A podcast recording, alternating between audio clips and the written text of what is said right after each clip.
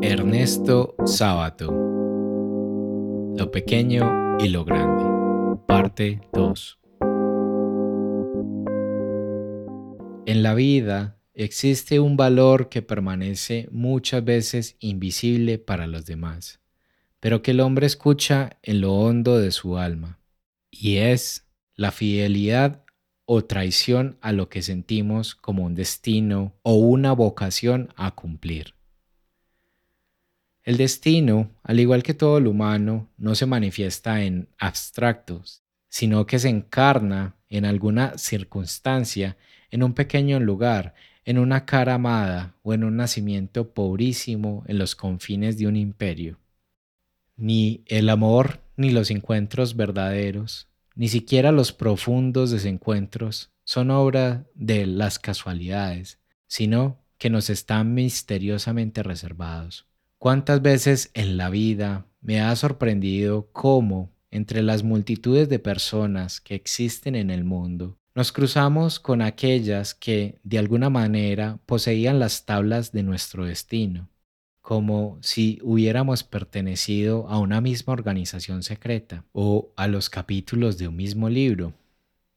Nunca supe si se los reconoce porque ya se los buscaba o se los busca porque ya bordeaban los aledaños de nuestro destino.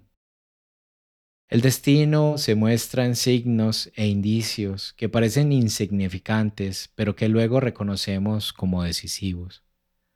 Así, en la vida uno muchas veces cree andar perdido, cuando en realidad siempre caminamos con un rumbo fijo, en ocasiones determinado por nuestra voluntad más visible, pero en otras, quizá más decisivas para nuestra existencia, por una voluntad desconocida aún para nosotros mismos, pero no obstante poderosa e inmanejable que nos va haciendo marchar hacia los lugares en que debemos encontrarnos con seres o cosas que, de una manera o de otra, son o han sido o van a ser primordiales para nuestro destino, favoreciendo o estorbando nuestros deseos aparentes, ayudando u obstaculizando nuestras ansiedades, y a veces, lo que resulta todavía más asombroso, demostrando a la larga estar más despiertos que nuestra voluntad consciente.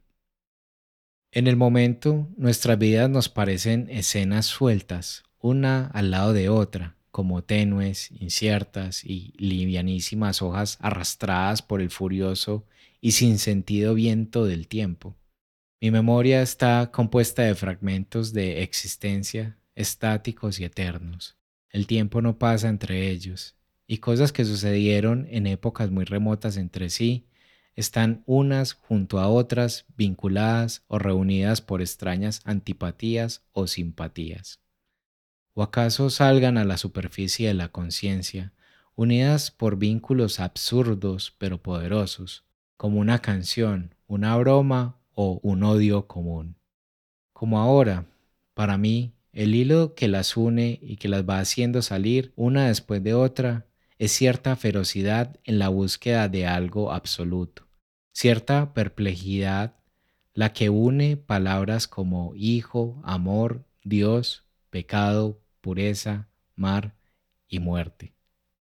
Pero no creo en el destino como fatalidad, como en la tradición griega o en nuestro tango. Contra el destino nadie la talla. Porque, de ser así, ¿para qué les estaría escribiendo? Creo que la libertad nos fue destinada para cumplir una misión en la vida, y sin libertad nada vale la pena. Es más, creo que la libertad que está a nuestro alcance es mayor de la que nos atrevemos a vivir. Basta con leer la historia, esa gran maestra, para ver cuántos caminos ha podido abrir el hombre con sus brazos cuánto el ser humano ha modificado el curso de los hechos, con esfuerzo, con amor, con fanatismo. Pero si no nos dejamos tocar por lo que nos rodea, no podemos ser solidarios con nada ni nadie. Seremos esa expresión escalofriante con que se nombra el ser humano de este tiempo, átomo cápsula. Ese individuo que crea a su alrededor otras tantas cápsulas en las que se encierra, en su departamento funcional, en la parte limitada del trabajo a su cargo, en los horarios de su agenda. No podemos olvidar que antes la siembra, la pesca, la recolección de los frutos, la elaboración de artesanías, como el trabajo en las herrerías o en los talleres de costura, o en los establecimientos de campo, reunían a las personas y las incorporaban en la totalidad de su personalidad. Fue la intuición del comienzo de esta ruptura la que llevó a los obreros del siglo XVIII a rebelarse contra las máquinas, a querer prenderles fuego. Hoy los hombres tienden a cohesionarse masivamente para adecuarse a la creciente y absoluta funcionalidad que el sistema requiere hora a hora. Pero entre la vida de las grandes ciudades, que lo sobrepasan como un tornado a las arenas del desierto, y la costumbre de mirar televisión, donde uno acepta que pase lo que pase y no se cree responsable, la libertad está en peligro. Tan grave como lo que dijo Hunger. Si los lobos contagian a la masa, un mal día el rebaño se convierte en horda. Si cambia la mentalidad del hombre, el peligro que vivimos es paradójicamente una esperanza. Podremos recuperar esta casa que nos fue míticamente entregada. La historia siempre es novedosa. Por eso, a pesar de las desilusiones y frustraciones acumuladas, no hay motivo para descreer del valor de las gestas cotidianas. Aunque simples y modestas, son las que están generando una nueva narración de la historia, abriendo así un nuevo curso al torrente de la vida. La pertenencia del hombre a lo simple y cercano se acentúa aún más en la vejez, cuando nos vamos despidiendo de proyectos y más nos acercamos a la tierra de nuestra infancia y no a la tierra en general, sino a aquel pedazo, a aquel ínfimo pedazo de tierra en que transcurrió nuestra niñez, en que tuvimos nuestros juegos y nuestra magia, la irrecuperable magia de la irrecuperable niñez. Y entonces recordamos un árbol, la cara de algún amigo, un perro, un camino polvoriento en la siesta de verano, con su rumor de cigarras, un arroyito, cosas así.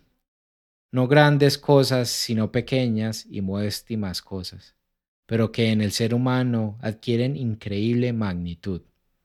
Sobre todo cuando el hombre que va a morir solo puede defenderse con el recuerdo, tan angustiante, incompleto, tan transparente y poco carnal, de aquel árbol o de aquel arroyito de la infancia que no solo están separados por los abismos del tiempo, sino por vastos territorios. Así, nos es dado a ver a muchos viejos que casi no hablan y todo el tiempo parecen mirar a lo lejos, cuando en realidad miran hacia adentro, hacia lo más profundo de su memoria. Porque la memoria es lo que resiste al tiempo y a sus poderes de destrucción y es algo así como la forma que la eternidad puede asumir en ese incesante tránsito. Y aunque nosotros, nuestra conciencia, nuestros sentimientos, nuestra dura experiencia, hayamos ido cambiando con los años, y también nuestra piel y nuestras arrugas van convirtiéndose en prueba y testimonio de ese tránsito, hay algo en el ser humano allá, muy adentro, allá, en regiones muy oscuras, aferrado con uñas y dientes a la infancia y al pasado, a la raza y a la tierra, a la tradición y a los sueños, que parece resistir a ese trágico proceso, resguardando la eternidad del alma en la pequeñez de un ruego. Se ha necesitado una crisis general de la sociedad para que estas sencillas pero humanas verdades resurgieran con todo su vigor.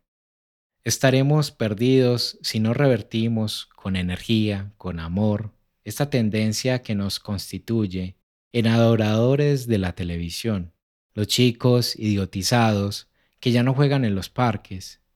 Si hay Dios, que no lo permita. Vuelven a mi memoria imágenes de hombres y mujeres luchando en la adversidad, como aquella indiecita, embarazada, casi una niña, que me arrancó lágrimas de emoción en el Chaco, porque en medio de la miseria y las privaciones, su alma agradecía la vida que llevaba en ella. Qué admirable es a pesar de todo el ser humano, esa cosa tan pequeña y transitoria, tan reiteradamente aplastada por terremotos y guerras, tan cruelmente puesta a prueba por los incendios y naufragios, pestes y muertes de hijos y padres. Sí, tengo una esperanza demencial ligada paradójicamente a nuestra actual pobreza existencial y al deseo que descubre muchas miradas de que algo grande pueda consagrarnos a cuidar afanosamente la tierra en que vivimos. Con todo, mientras digo esto, algo como una visión tremenda me hace sentir que ya pasó la gran pesadilla, que ya hemos comprendido que toda consideración abstracta, aunque se refiera a problemas humanos, no sirve para consolar a ningún hombre, para mitigar ninguna de las tristezas y angustias que puede sufrir un ser concreto de carne y hueso. Un pobre ser con ojos que mira ansiosamente, una criatura que solo sobrevive por la esperanza. Ya muy cansado, en esta noche de noviembre, la araucaria me trae a la memoria el amor que mi amigo Tortorelli tenía por sus árboles. Era conmovedor. Llegaba hasta a abrazar a alguno que le recordaba la época en que él mismo había sido guardabosques. Tuvimos la emoción de recorrer con él por la Patagonia lugares tan impresionantes como los bosques petrificados, los de arrayanes y aquellos otros donde se yerguen árboles milenarios. Acariciando el tronco de esas formidables araucarias, y coigües todavía vivos, nos decía, piensen por un momento que cuando surgió el imperio romano y cuando se derrumbó, cuando los griegos y los troyanos combatían por Helena, este árbol ya estaba aquí, y siguió estando cuando Rómulo y Remo fundaron Roma, y cuando nació Cristo. Mientras Roma llegaba a dominar el mundo y cuando cayó, y así pasaron imperios, guerras interminables, cruzadas, el renacimiento y la historia entera de Occidente hasta hoy y aquí lo tienen todavía. También nos dijo que los vientos húmedos del Pacífico precipitan casi toda su agua del lado chileno, de modo que un incendio de este lado es fatal, porque los árboles mueren y el desierto avanza inexorablemente. Entonces nos llevó hasta el límite de la estepa patagónica y nos mostró los cipreses, casi retorcidos por el sufrimiento, que, como dijo, cubrían la retaguardia. Duros y estoicos, como una legión suicida, daban el último combate contra la adversidad. Creo en los cafés, en el diálogo, creo en la dignidad de la persona, en la libertad, y siento nostalgia, casi ansiedad, de un infinito, pero humano, a nuestra medida.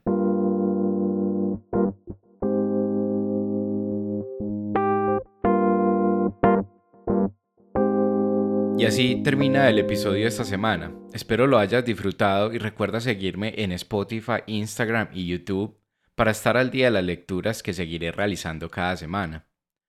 No siendo más, te deseo un maravilloso y excelente día y espero entretenerte nuevamente la próxima semana con una nueva lectura. Chao.